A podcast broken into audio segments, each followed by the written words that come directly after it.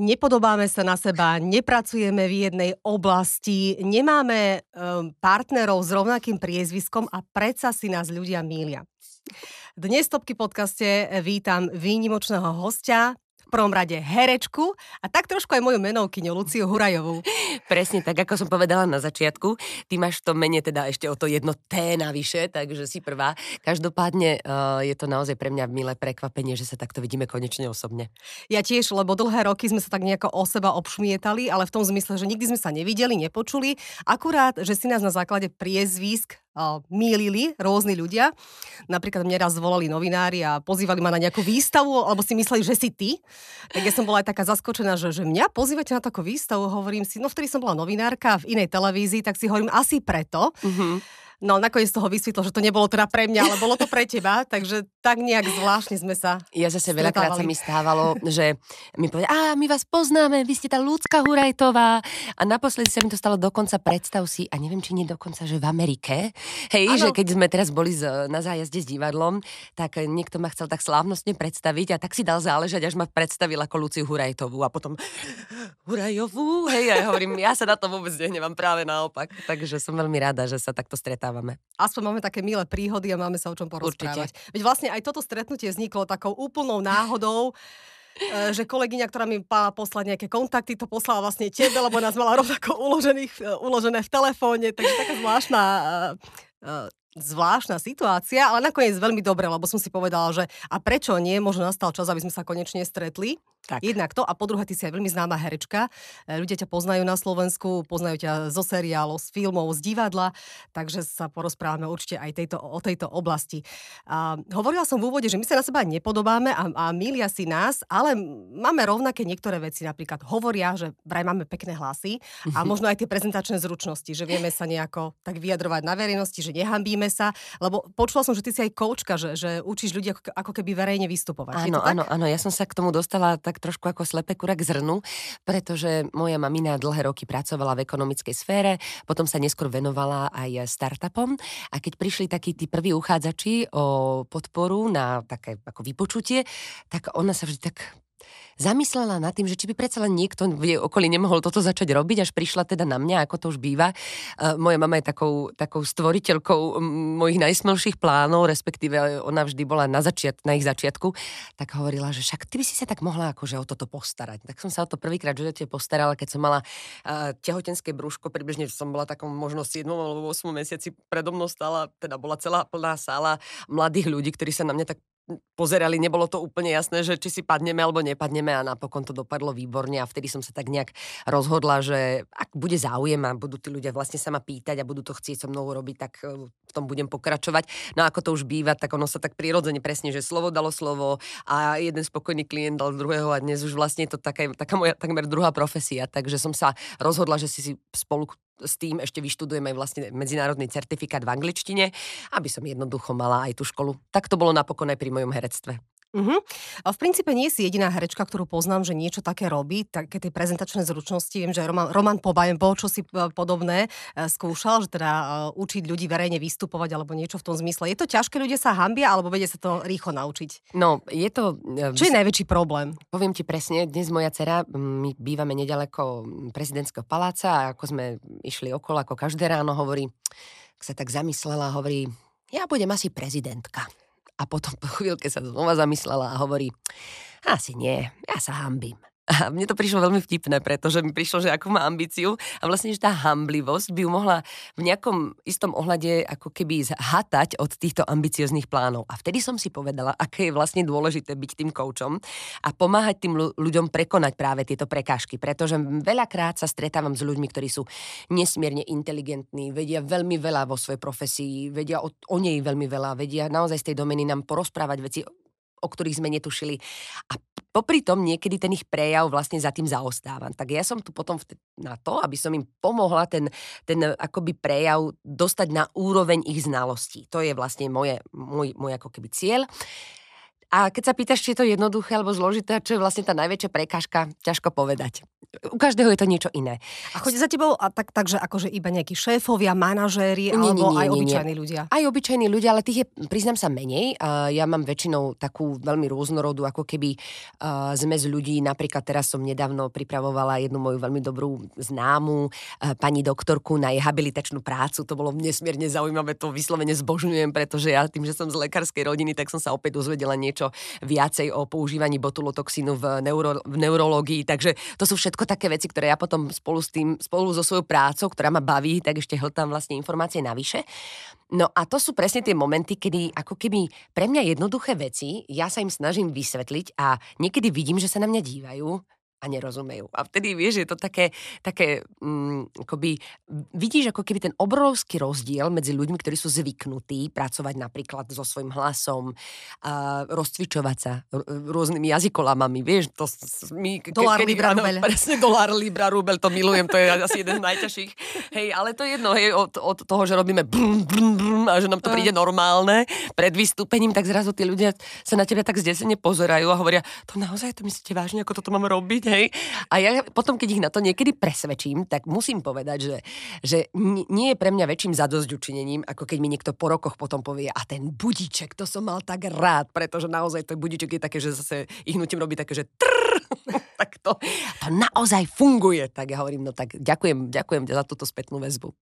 Tak to je skvelé, že vlastne takto je, môžeš spoznavať tým pádom aj nových ľudí, aj máš takú pozitívne vibrácie od nich a Aj, aj to, ale hlavne presne tá, tá vlastne taká tá medziodborovosť, to mňa to vždy fascinovalo, vždy ma to veľmi bavilo. Áno, že nie si len v tej svojej oblasti. Presne herecky. Tak, a že, že keď potom naozaj spoznávam ľudí, ktorí robia také prínosné veci pre tento svet, tak sa, tak, tak sa vždy tak teším a mám zrazu potom v to ľudstvo takú, akoby, som, mám, mám vieru v to ľudstvo, naozaj úprimne. Nedávno som čítala v mojom obľúbenom časopise Nota Bene, ktorý rozdávajú, teda predávajú bezdomovci, a krátky článok, rozhovor s mladým mužom, ktorý robí uh, cestu, respektíve asfalt, hej, alebo teda jedna zložka z asfaltu sa robí z ohorkov cigariet. A on je jeden z prvých vôbec na možno aj svete, ale minimálne teda určite na Slovensku, a ktorý už to dokáže vlastne sprocesovať do tej miery, že zbiera tie špaky do takých špeciálnych popolníkov a vlastne z toho už je dneska pri žiari, ja neviem, tri kilometre cesty, možno, možno viac, možno menej, nechcem ho povedať konkrétne číslo, nič menej, tento úspešný vlastne chlapec na začiatku bol aj tiež u mňa, lebo som ho mala v rámci takej startupovej komunity na starosť a prišiel mi fascinujúci už vtedy a verila som mu a hovorila som si, že, že naozaj, že, že je úžasné stáť vlastne pri začiatkoch takýchto ľudí, ktorí možno do budúcnosti nám priniesú sú veľké objavy. Mm-hmm. Trošku aj tak bulvárne, keďže sme Topky. Uh, spomínala si aj tú pani doktorku z tej estetickej kliniky zrejme, takže ano. Využívaš aj ty také zákroky, alebo pomáhaš si? Uh, zhodou okolností táto bola neurologička, ale áno, uh, ja som, uh, ja mám veľmi rada uh, estetickú medicínu, pretože som síce zastankyňou skôr takých uh, neinvazívnych zákrokov, ale myslím si, že je to... Aj tie... tak to boli. Aj tak to boli presne. Bola som nedávno na jednom, ale nemôžem to ani povedať, lebo na druhej strane si myslím, že potom sa všetci pýtajú, že o, ako dobre vyzeráš, hovorím, keby ste vedeli, čo za tým. V duchu, to utrpenie, ale nie. Uh, ako sa hovorí, pre krásu treba ano, trpieť. Áno, to je pravda. A ja musím povedať, že ja som rovnako, tak ako som teraz značením rozprávala o rôznych domenách vedy, tak si takisto o estetickej medicíne myslím, že je v absolútnom takom oblúku toho, čo dokáže urobiť vlastne v dobrom, prospešnom pre, pre ženy. Ale nielen pre ženy, lebo dnes už naozaj ani muži sa tomu nebránia. Ja si myslím, že asi každý človek, ktorý potrebuje nejakú korekciu, môže, musí byť šťastný, že vôbec existuje riešenie, ktoré ešte pred rokmi neexistovalo.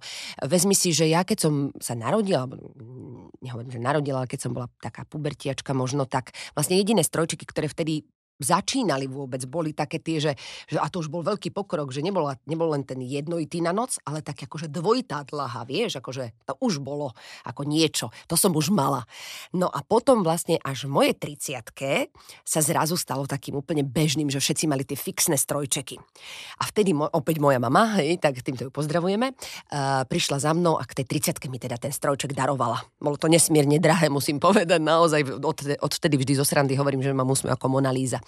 A ja som ho začala nosiť, no bolo to tragické, lebo dva roky som ako triciatnička chodila s tým fixným strojčekom, ale prežila som to.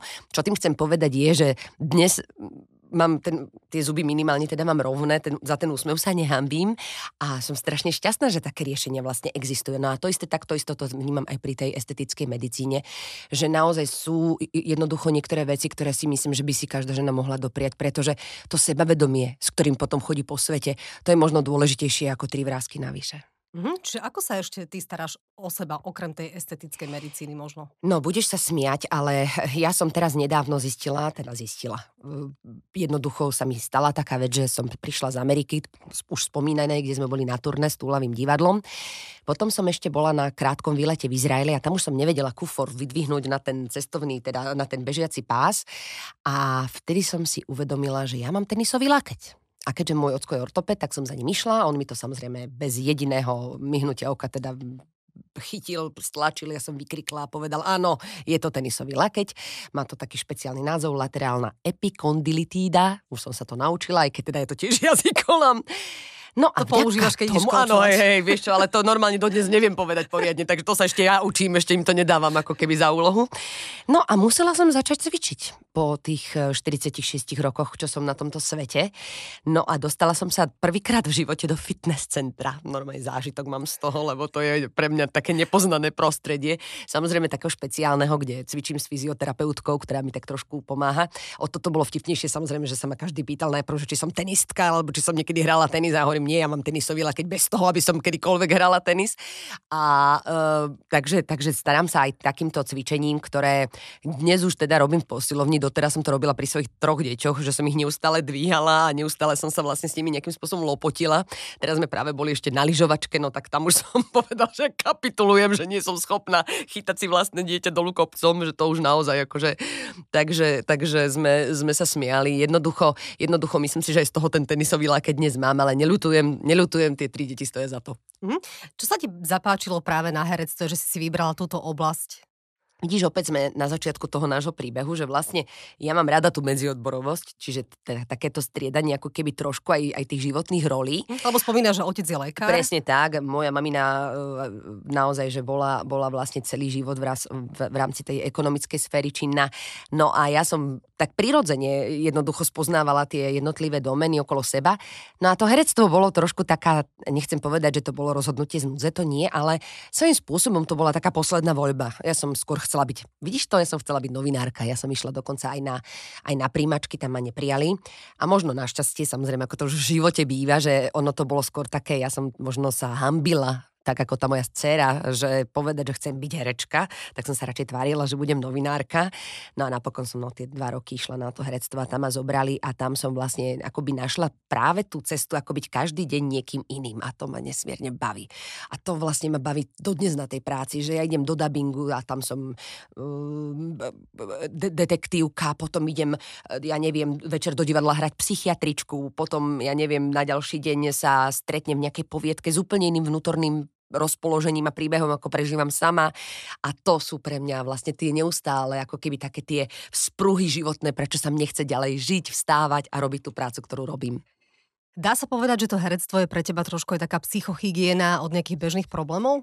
Ja si myslím, že áno. A dokonca za to vďačím svojím spôsobom Bohu, pretože ja som naozaj človek, ktorý je tak emocionálny a tak stále viem prúdiť v takých rôznych sinusoidách, že niekedy mi pomôže, keď sa tak dobre unavím na tom javisku a potom už nezaťažujem svoju rodinu. takže, takže áno, áno, určite. Šípim, že sme podobné povahy. No to určite. Ja si myslím, že, ja si myslím, že ľudskí, všetky ako sú, sa v jednej veci stretávajú. A to, že ja nepoznám neenergickú ľudskú, takže to sú baby, čo idú a riešia a hotovo. Áno. A ide sa. Vybavia všetko. Vybavia. No práve preto ťa aj tak obdivujem, že cítim v tebe takú veľkú energiu, všetko tak zvládaš, stíhaš. Ako sa to vôbec dá s tromi deťmi, povedz mi? Tak s absolútnou podporou rodiny, manžela, teda aj keď sme sa ako už... Ale každopádne je, stále zostáva otcom tých detí a nesmierne sa o ne krásne stará. Moja mamina, moja teta, takže ja mám takú rodinu, musím povedať, že ja som to aj dnes povedala, lebo som sa stretla s niekým a hovorím, viete, no kto už iný, ak nie ja, práve preto, že sa o tie deti stále má kto ako keby v dobrom postarať. A oni to úplne milujú, to sú takí moji malí kočovníci, oni keď môžu, tak už idú k babine na prespavačku, to je ich najväčšia radosť a tak ďalej. Takže myslím si, že je to také vzájomné. A hlavne, ja musím povedať, že som vždy chcela mať vlastne veľkú rodinu a deti, čiže pre mňa je to splnený sen, takže ja vlastne, ja si len žijem svoj, svoj ako keby taký, taký naplnenie, také, ktoré, o ktoré som vlastne vždy stála. A nikdy v živote by som nikomu nehovorila, ako to má robiť, ale ja pre seba som až na počudovanie vlastne si splnila väčšinu svojich životných snov.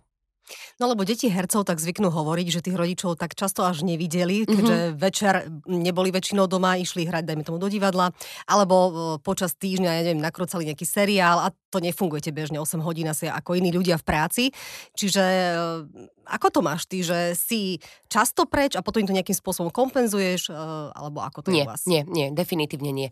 Uh, Áno, verím tomu, že tieto, to, toto, čo si teraz hovorila, asi je realita mnohých ľudí, najmä teda myslím si, že mužov, hercov, asi tá žena vždy musí v istej chvíli ustúpiť, respektíve musí ustúpiť jej materstvo, jej kariére, ale ja som presne ten druh ženy, matky a zároveň herečky, ktorá nehrá každý večer, zaplať pán Boh, lebo myslím si, že to by moje deti ako absolútne neakceptovali, to ja môžem tak raz za dvakrát za týždeň možno ísť niekam, aj to je vždy, že sa ako pýtajú samozrejme a kedy prídeš a či prídem a či stihnem uspávať, radšej predstavenia, kedy ešte stihnem prísť uspávať.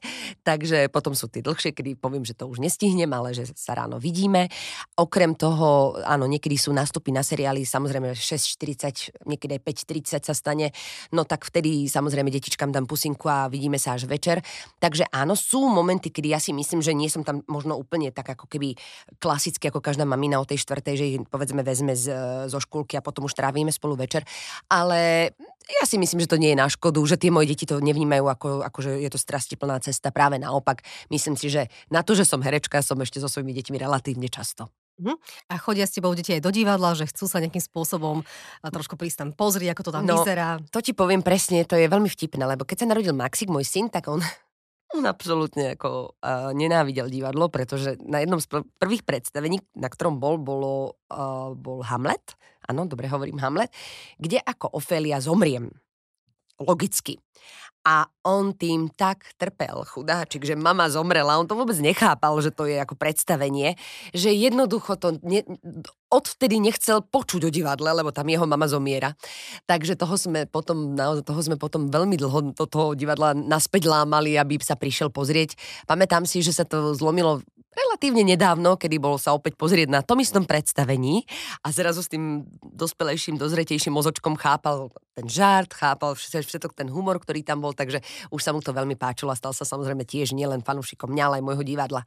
No a dievčatá práve naopak, tak tie to sú také faninky, ja som ich teda k tomu nikdy zásadne neviedla, ale tie poznajú mená všetkých hercov, myslím teraz mojich kolegov, majú ich radi, mám kolegynku Adelku, na ktorú na začiatku jedného predstavenia kričím, tak tie sú schopné mi vynadať, prečo kričím na Adelku, ako tie by to najradšej podľa mňa už režirovali, takže sú to veľké znalkyne a myslím si, teda aspoň dúfam, že ani jedna z nich nepôjde umeleckou cestou, majú to zakázané, ale ako... A prečo minim... to majú zakázané? Vieš čo, no samozrejme, že to hovorím s nadsázkou, lebo však nech si robia, čo chcú, ale... Ale inak, teda, prepáč, väčšinu ale... hercov práve poznám s, týchto, s týmto názorom, jasné, že hovoria, že moje deti jasné. nikdy... Hercami jasné, nebudú. Jasné. A vieš prečo? Vieš asi si predstaviť, že naše povolanie, um, myslím si, že má jednu takú nevýhodu, o ktorej málo kto hovorí, pretože väčšinou sa robia rozhovory s tými úspešnejšími. Ale ono je to naozaj o tom, že človek niekedy sa asi dopracuje do takého stavu, že sa cíti ako keby nie úplne ohodnotený, alebo že to... kam sa dostane, nie vždy závisí len od, od jeho schopností a od toho, nakoľko on chce. Pretože asi v každej oblasti. A je to v každej oblasti, takže áno, logicky. Len uh, myslím si, že u nás je to také ťažko merateľné, lebo ano. Je to veľmi subjektivizované. Takže sú chvíle, kedy si myslím, že asi každý z nás si tak trošku ako zaúpie, že asi tá kariéra nejde celkom podľa jeho predstav, alebo možno paradoxne tí, čo majú, ja neviem, veľa rolí v komických, tak chcú tragické postavy a tak ďalej a tak ďalej. Takže, takže myslím si, že princíp je, že každý rodič chce svoje dieťa uchrániť od akéhokoľvek utrpenia. No a tam to začína, končí. Ale ako hovoríš, podľa mňa to majú tak aj biológovia. A ty máš ale relatívne malé deti ešte. Koľko majú oni rokov? No, Maxik má desať a dievčatá majú šesť. Mm-hmm. Hej, áno. No pýtam sa preto, lebo aj takto fungovanie musí byť veľmi náročné v spojitosti aj s tvojou prácou. A keďže sa nevenuješ len herectvu, tak ako sme spomínali v úvode, takže asi to musí byť veľmi náročné nejakým spôsobom to všetko sklbiť. A ďalšia vec je tá, že ty sa nejakým spôsobom potrebuješ aj učiť všetky tie texty. Takže ako to robíš, keď máš doma hluk? Či nemáš doma hluk? Nie, nemôžem mať. Ja nemô, nemôžem sa vôbec učiť, kým deti nezaspia, takže ja sa väčšinou všetky texty učím o, okolo polnoci na balkóne, hej, to, tak na to sliepňam. A to je pravda. To, keď som teraz nedávno robila jednu francúzsku inscenáciu, respektíve inscenáciu, kde som musela rozprávať aj po slovensky, po francúzsky, tak ja som normálne myslela, že, ja, že, že, že mi asi výbuchne hlava. Ja som... No, ja som tú rolu prijala preto, aby som sama sebe dokázala, že som ešte schopná sa naučiť také kvanta textu aj v slovenčine, aj vo francúzštine. Takže to, bola, to bol taký môj challenge, akože či môj mozog a moja mozgová aktivita je ešte na úrovni, teda, aby som toto zvládla. A priznám sa, že, že to bolo utrpenie, že to bolo obrovské utrpenie, zvládla som to, ale presne, keďže ja sa učím väčšinou v noci, tak jednoducho ten mozog môj je taký už unavený po celom dni a veľakrát sa mi stáva, že už mi tak aj klipkajú oči, ale, ale hovorím si, nepreber sa, preber sa, zvládneš to? Ja sa aj preberiem, no lenže potom je zase ťažké ráno byť k dispozícii a odviesť napríklad tie deti do školy, do škôlky. Takže je to taký začarovaný kruh, ale myslím si, že ľudia riešia väčšie starosti ako toto, takže nebudem sa s nimi pomeriavať. Dobre, tak poďme k tomu, že kde ťa ľudia vlastne môžu v súčasnosti vidieť, alebo na čom spolupracuješ? No, v súčasnosti uh, stále hrám ja predstavenie v štúdiu L plus S, Meno, ktoré som pred sedem rokmi vlastne akoby produkovala. Vtipne sa k tomu viaže tiež príhoda, že som vlastne v tom predstavení tehotná a ja som ho urobila, sprodukovala, hrala v ňom v čase, kedy som ešte tehotná nebola, ale do pár mesiacov som sa tehotnou stala, tak som sa smiala, že to ako producentka som chcela ušetriť na tom brúšku, hej, mm-hmm. Výcpatom. Nič menej, a to predstavenie mi robí obrovskú radosť stále, preto vždy aj spomínam, pretože okrem toho, že tam hrajú fantastickí herci Adi Hajdu, Zuzka Maureri, Ríšo Stanke, Kamil Mikulčík, tak ďakujem Bohu za to, že vlastne stále je akoby úspešne v tom repertoári toho štúdia L plus S, ktoré považujem za legendárne divadlo na Slovensku. Ďalšie predstavenie mám v Košiciach, to je taký, taká zaujímavosť, kde spomeniem v štátnom bábkovom, teda áno, v bábkovom divadle Košice, a neštátnom bábkovom divadle Košice, kde hráme na dospeláckej scéne Joryk. To bolo tiež pre mňa takou veľkou cťou, že ma tam zavolali, pretože sme tú dospeláckú scénu, alebo scénu pre dospelých otvárali predstavením Tri noci s mojimi priateľmi Petrom Nadaždým a Petrom Orgovánom. A ja sa priznám, že ja teda som z Bratislavy, ale Košice sú moje zamilované mesto, týmto pozdravím všetkých svojich kamarátov Košičanov, oni budú strašne radi, lebo to sú moji najvernejší fanúšikovia. A e, musím povedať, že keď som sa tam mohla na tie dva mesiace presťahovať a skúšať tam, tak to bol najradostnejší čas môjho života svojím spôsobom, t- alebo v niečom. A veľmi som si to užívala. No a sam som tu dvadsať rokov už aj viac členkou Túlavého divadla, čo znamená, že spolu s režisérom Jakubom Notom, s ktorým sme spolu študovali, sme už na tejto divadelnej púti peknú, peknú řádku let, ako hovoria priatelia Česi. A máme v repertoári v súčasnosti asi desať predstavení, ktoré v Bratislave hrávame v Teatro Koloráto, ktoré je na Františkánskom námestí, ale veľa cestujeme. Hovorím, ako už som bola, bývala spomínala tá to úspešné turné po Amerike, to taký vrchol nášho dvadsaťročného snaženia, veľmi som sa z toho tešila, ale my radi chodíme aj po Slovensku, po Čechách, takže my sme takí vďační divadelníci. Mm-hmm. A ty hráš aj v nejakých seriáloch? Áno, hrám v seriáloch. Nedávno ešte išiel v televízii Markíza seriál Šťastný versus šťastný. Ten vlastne sme tam hrali s Helenkou Krajčiovou, s ktorou sme sa predtým stretli v Novom živote. Potom som nastúpila do nemocnice. Teraz som z hodokonosti nedávno konečne si splnila sen a bola aspoň na jeden deň v Hranici, kde som sa stretla zase pre zmenu s mojou kamarátkou a dobrou herečkou, výbornou herečkou Miškou Čobejovou, s ktorou máme tiež toho veľa spolu za sebou. Takže, takže pre mňa je to vždy taká radosť, lebo v princípe mám veľmi rada, keď môžem spolupracovať s ľuďmi, s ktorými mi je dobre. Ja sa priznám, že ja túto profesiu robím najmä preto, že v nej môžem byť ako slobodná v rozhodovaní a ja mám možno, nechcem povedať, že mám ťažkú povahu, to si nemyslím, práve naopak, ale mám povedzme povahu ťažkú v tom, že asi by som veľmi ťažko zvládala chodiť do kancelárie, kde by mi niekto povedzme, ako sa povie, ľudovo žral nervy. Takže, a musíš tam sedieť osem hodín. Áno, a tam by sa asi tá moja povaha pre, mm-hmm. ako, ako prejavila naplno, tak by som povedala. A, a preto som šťastná, že môžem meniť tie priestory a tie miesta. Hej, že to nie je taký stereotyp. Mm-hmm. Mm-hmm. Áno. Ľudia ťa určite spoznávajú aj na ulici, alebo neviem, aké ty máš ano. skúsenosti možno s nejakými svojimi fanúšikmi? No, ja mám len dobré, ale ja si myslím, že ja som presne v tej fáze, kedy ešte tá moja popularita je taká znesiteľná. Prečo to hovorím je, že ešte stále, keď ma tí ľudia stretnú, tak v podstate sú veľmi zdvorilí a milí a nikdy sa mi nestalo, že by som musela nejakým spôsobom od seba odháňať davy, ale hovorím, možno, že je to dané tým, že tá moja popularita je ešte taká relatívne akoby mierna stále, že teda nechcela by som si asi zažiť, priznám sa, takú tú, takú tú slávu, ako si zažívajú hollywoodské hviezdy, ktoré naozaj sa nemôžu ísť nájsť do reštaurácie bez toho, aby ich uh, nesprevádzal strapec paparáci. No takže toto my na Slovensku našťastie nepoznáme, zaplať pán Boh.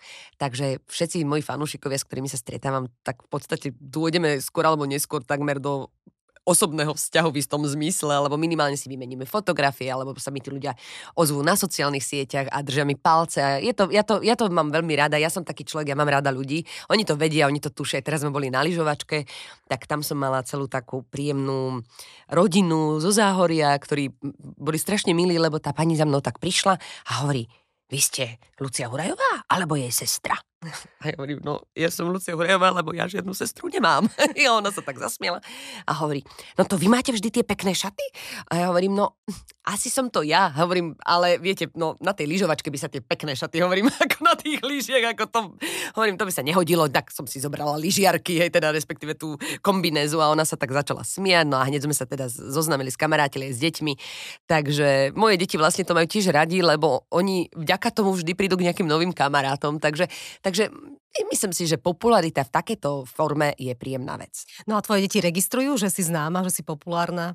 Určite áno, ako už, už presne preto toto chápu, že zrazu zistia, že máme nových kamarátov a pýtajú sa ma, že prečo, ja poviem, že lebo ma videli v televízii, ale myslím si, že to nejako neprežívajú zásadne, určite nie, myslím si, že oni zásadne prežívajú len to, keď prídem k ním čítať do školy, uh, v zmysle, že som taká tá mamička, ktorá asi nečíta len tak obyčajne, ale väčšinou k tomu aj gestikulujem, prípadne rozohrám všetky postavy, tak vtedy sa tak nevedia chudáci, že či sa majú viac tešiť alebo hanbiť, vidím na nich, že to tak nimi pracuje všetko, vieš, ale, ale hovorím si, že však no tak už keď ich takto pán Božko rozosial mne to, tak snáď to zvládnu psychicky a raz budú na mňa pyšní, alebo naopak povedia, mami, to bola hanba, keď si vtedy prišla.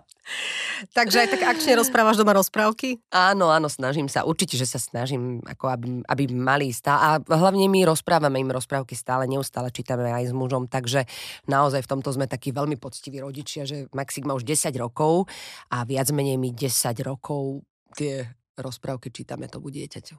Mm-hmm. Spomínali sme divadlo, rôzne seriály, ktorých hrávaš. Ktorí takí tí tvoji kolegovia sú takí, že najobľúbenejší, s ktorými máš také najlepšie zážitky? No, asi by som uh, nemala ich menovať, pretože sa potom tí ostatní urazia, ale ja musím povedať, že, že tak napríklad s Kamilom Mikulčíkom máme takú celoživotnú tiež už púť, my už sme jak takí starí manželia, niekde zo srandy hovorím a zažili sme si toho veľmi veľa, takže máme radi vedľa seba, stojíme na javisku. Asi, asi všetci z Túlavého sú naozaj moja srdcovka, pretože my nie sme len kolegovia, my sme naozaj priatelia do veľkej miery. Vidno to najmä na všetkých takých tých drobných oslavách, keď sa stretneme, čo ja viem, k Vianociam, alebo keď v lete robíme Bratislavské divadelné noci a tam potom večer si konečne sadneme, vydýchneme, tak je vidno, že, že tak ako naozaj chceme byť spolu, že to nie je len nejaká povinnosť uh, profesionálna. Som vďačná za všetky priateľstvá. Ako som už spomínala, napríklad aj s Miškou Čobejovou, s ktorou nás spájajú aj divadelné skúsenosti, aj seriálové, v seriáli Som mama, kde sme spolupracovali. Takže verím, že s mnohými z tých ľudí to je len stále len súčasť nejakého dlhotrvajúceho takého priateľstva, ktoré, ktoré sa vždy premení aj na tú profesionálnu cestu a opačne. No, musím sa priznať, že ja som dnes nemala veľmi až takú dobrú náladu a, a hovorím, že nahrávame tento podcast, aj sa priznávam takže podvečer, že už som trošku aj unavená po celom dni v práci a tak ďalej a tak som rozmýšľala nad tým, že fúha, že ako bude tento podcast, ale prídem veľa energie oproti mne, hneď si ma nabila. To som rada. To, pozitívne, takže to obdivujem ľudí, ktorí majú stále takto veľa energie v sebe a mám rada takéto ženy ako si ty, ktoré sú väčšine energické, pozitívne, zvládnu veľa vecí. silné ženy, akože klobúk dole. Ďakujem, ďakujem veľmi pekne. No ja musím povedať, že uh, ja som teraz nedávno povedala takú vetu, že je dobré byť niekedy na dne, lebo potom sa človek vlastne môže o to lepšie odraziť. Takže keď sa ma niekto pýta na, na moje motá, tak toto je jedno z nich, že vlastne človek nemôže ľutovať ani keď je na tom úplne zle niekedy. Samozrejme, že vždy je to, to súvisí to s tým, čo práve konkrétne prežíva, ale že niekedy aj také tie ťažšie chvíle jednoducho k životu patria a že ich človek musí vlastne zúžiť a aj z tých si zobrať pre seba niečo, aby potom, keď prídu tie dobré dni, tak aby bol taký naplnený a aby si to vedel užiť a vážiť. No práve som sa chcela aj opýtať, že ty, či ty vôbec vieš byť smutná, lebo tak oh, zažila si asi aj ťažké chvíle iste, v živote a že, iste, ako, že ako sa s tým vysporadúvaš? Ja mám dcerku Izabelku, ktorá je úplná ja, ktorá plače tak, že vždy povie, ja by som už aj prestala, ale ja neviem prestať. Ja to úplne chápem, lebo keď som mala dieťa, som bola presne taká istá ako ona. Teda moja mamina to totálne potvrdzuje. Takže e, ja som absolútne, ja som tragéd vo svojej podstate. Jej, Danenky, ja keby som mohla, ja plačem celé dni. No ale nedá sa mi, nemám čas, musím iné robiť. Takže, takže ja, ja veľmi rada som smutná. Ja som veľmi rada smutná, ale nie dlho. Mm-hmm. Mala som tu medzi poslednými hostiami aj Marka Fašianga, ktorý mi mm-hmm. spomínal, že bude hrať nejakú takú že negatívnu úlohu v nejakom seriáli. A to som si všimla inak aj u viacerých hercov, že hovoria, že tie negatívne postavy chcú radšej hrať ako tie pozitívne. No, ako je to u teba? Ja ti poviem pravdu, ja zase som sa ich nabažila dosť a ja tým, že mám taký hrubší hlas, veď to poznáš, že práve nejako keby pre ľudí paradoxne pre tých, čo o tom rozhodujú, hej, uh, sme také akože, no, že ona bude robiť černošku, lebo ona má taký hrubý hlas. A ja vždy hovorím, nemôže byť černoška s tenkým hlasom pre Boha, však mi dajte niekedy aj nejakej takej pisklavej robiť černošku, ja chcem konečne robiť tú romantickú postavu. Ale vieš, čo je zaujímavé, že mňa si tí ľudia pamätajú najviac z normy zo Skrytej vášne. Áno. Za čo ja ďakujem Bohu svojím spôsobom tiež, opäť sa ho tu z chudáka spomínam v tomto podzemí, tak dúfam, že nás počuje, za čo všetkomu vďačím, že vlastne tí ľudia si ma sp- pamätajú, alebo môj hlas majú spojenú, spojený vlastne s romantickou hrdinkou. A v rámci tých negatívnych alebo takých tých zápornejších postav, tak áno, keď som taká, že ráno sa mi nechce, poviem príklad, tak je jednoduchšie zahrať si takú starú dobrú Ježibabu, ktorá sa nemusí ani akože veľmi nejak tak akože premeniť, lebo však sa tak zobudí. Ale, ale ja mám rada práve, že pozitívne postavy. Musím povedať, že že mňa tie, tie negatívne postavy alebo postavy, ktoré prežívajú presne že nejaké ťažké životné situácie, vedia nesmierne unaviť, pretože ja mám takú hlúpu vlastnosť, že sa dokážem do všetkého tak príliš vcítiť a neviem, ako keby potom už, tak vieš, neviem, neviem to ako keby od seba úplne oddeliť. Aha, čiže ty, ak hráš nejakú postavu, tak ideš s ňou aj domov, alebo potom sa vypínaš nejakým spôsobom? Ako, tak by som povedala, že ono pokiaľ to je, napríklad teraz som nedávno hrala, hej, ja neviem, poviem príklad, že Skorumpovanú sudkyňu, to je v rámci ale seriálu, ktorý bol tak, ako, že to bolo komediálne, komediálne ladené, tak povedzme áno, ale keď som už spomínala napríklad tú francúzsko-slovenskú vec, tak tam som naozaj hrala matku, ktorá si prežila obrovské peklo a možno, že to súvisí s tou rolou tej mami, že jednoducho pri tých deťoch tá moja citlivosť už je taká, že neviem to potom presne to vypínanie urobiť tak jednoducho, ako by sa zdalo. Zatiaľ z teba strší strašne veľa energie, čo je super, tak sa chcem aj opýtať, že ako sa teda nabíjaš, keď, keď si smutná a ako oddychuješ? Či vôbec vieš oddychovať? No ja práve, že viem veľmi dobre oddychovať. Ja, dobre, že tí moje deti začali chodiť do tých or- organizácií školských, a, lebo ja inak by som podľa mňa tak leškala doma ešte do tej piatej a ja prišla by som tak na tento podcast, keby som bola slobodná. Nič menej, nič menej a ja sa rada dobíjam paradoxne čítaním kníh. To je niečo, čo mám veľmi rada. A to stíhaš tiež v noci? No to presne, keď sa nemusím učiť texty, čo naozaj to tak je, tak vtedy, sa, vtedy si čítam. A musím povedať, že vieš, ono je to tak, že to, to, to, tá nutnosť myslieť mňa vlastne nejakým spôsobom mi pomáha zrelaxovať. Je pravda, že potom mám veľakrát divoké sny, ale ne, nevadí mi to, stojí mi to za to. A musím povedať, že napríklad teraz čítam zhodou okolností autobiografiu Woodyho Allena, môjho obľúbeného filmového režiséra.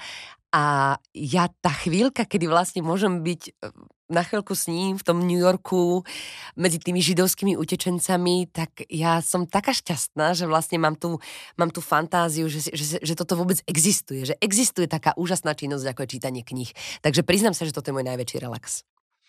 Mňa už tak ako keby posledná otázka, alebo mi napadá, že ako by si ty možno povzbudila ľudí, keď sú možno, že, že veľmi smutní, že čo robiť a aby sme si vedeli zdvihnúť tú náladu. Ako som už spomínala, s tým odrazením sa od dna, že treba vlastne tú energiu vždy využiť na to, aby človek vlastne vyplával na tú hladinu. A ja si myslím uh, jednu vec, a to, že, že naozaj človek v tej svojej maličkosti, v ktorej je, existuje na tejto planéte, v tomto vesmíre, tak si myslím, že, že naozaj je veľmi dôležité sa pozrieť na svoj život, ako keby nie úplne v tej sekunde, keď, sa, keď ho prežíva, a vidieť tie súvislosti predtým a potom. Pretože aj ja som možno niekedy v nejakých svojich dvadsiatich rokoch mala pocit, že zažívam najväčšiu tragédiu svojho života a prišli ďalšie. Čiže možno, možno si povedať, že buďme radi, že nie je horšie, veď napokon máme to tu teraz v takej ako keby veľmi, veľmi blízko nás a veľmi smutné situácie, vojnové naozaj situácie a tak ďalej, ktoré, keď ja sa stretávam teraz s našou ukrajinskou rodinou, ktorá býva za svojou dokonstí v jednom byte, ktorým prenajímam, tak musím povedať, že je to tiež mama troch detí a vždy, keď prídem k nej a otvorím tie dvere, tak mi stisne srdce a poviem si, že urobím pre nich maximum, čo budem môcť, pretože som vďačná osudu za to, že zatiaľ ešte stále my bývame doma a sme všetci pokope. Máš ešte nejaké plány, nejaké sny v živote, čo by si ešte chcela zažiť? Ja som to tak, to som to tak uzavrela, že už vlastne som si všetky splnila, ale ja ich mám toľko, že samozrejme, že áno, Ježiš Maria. Pri tvojej ja, povahe nepochybujem. Budem si musieť ešte jeden život nejaký zaplatiť, ak sa to bude dať. Spýtam sa na nejaké predĺženie, či by to nebolo možné tam hore. Nič menej, ja mám veľmi veľa plánov, jednak cestovateľských. Ja som, obro, ja som obrovský cestovateľ, minimálne prstom na mape, lebo mnohé z tých krajín sú pre mňa v tejto chvíli nedosiahnuteľné, najmä preto, že mám deti ešte relatívne malé. Ďalšia vec je, že nesmierne, nesmierne rada spoznávam iné kultúry, pretože je to pre mňa veľmi dôležité, pretože je to tiež svojím spôsobom také, také ako keby pochopenie toho zmyslu existencie, že keď to niekto napríklad z iného pohľadu, na, z iného na, pohľadu z iného náboženstva vníma inak, tak aj mne to potom prinesie vlastne takú, taký trošku posunutie tej optiky a snažím sa naozaj potom aj ja pozerať na ten život a na ten svet trochu inak. Takže to je jedna vec. No a ďalšia vec je tá, že by som veľmi rada bola, keby sa mi ešte podarilo nejakým spôsobom vytvoriť divadelné inscenácie, ktoré by ľudí bavili, ktoré by zostali tu pre nás a zostali takou radosťou pre nás hercov, ale aj pre diváka. Tak to bola herečka Lucia Húrajová. Zdravím vás ja, Lucia Húrajová. Náš Topky podcast nájdete aj na Spotify, aj na Apple Podcast. Ďakujeme za odbery. No a dúfam, že nás budete sledovať aj na budúce. Majte sa krásne a tebe všetko dobré. Aj tebe, Lucka.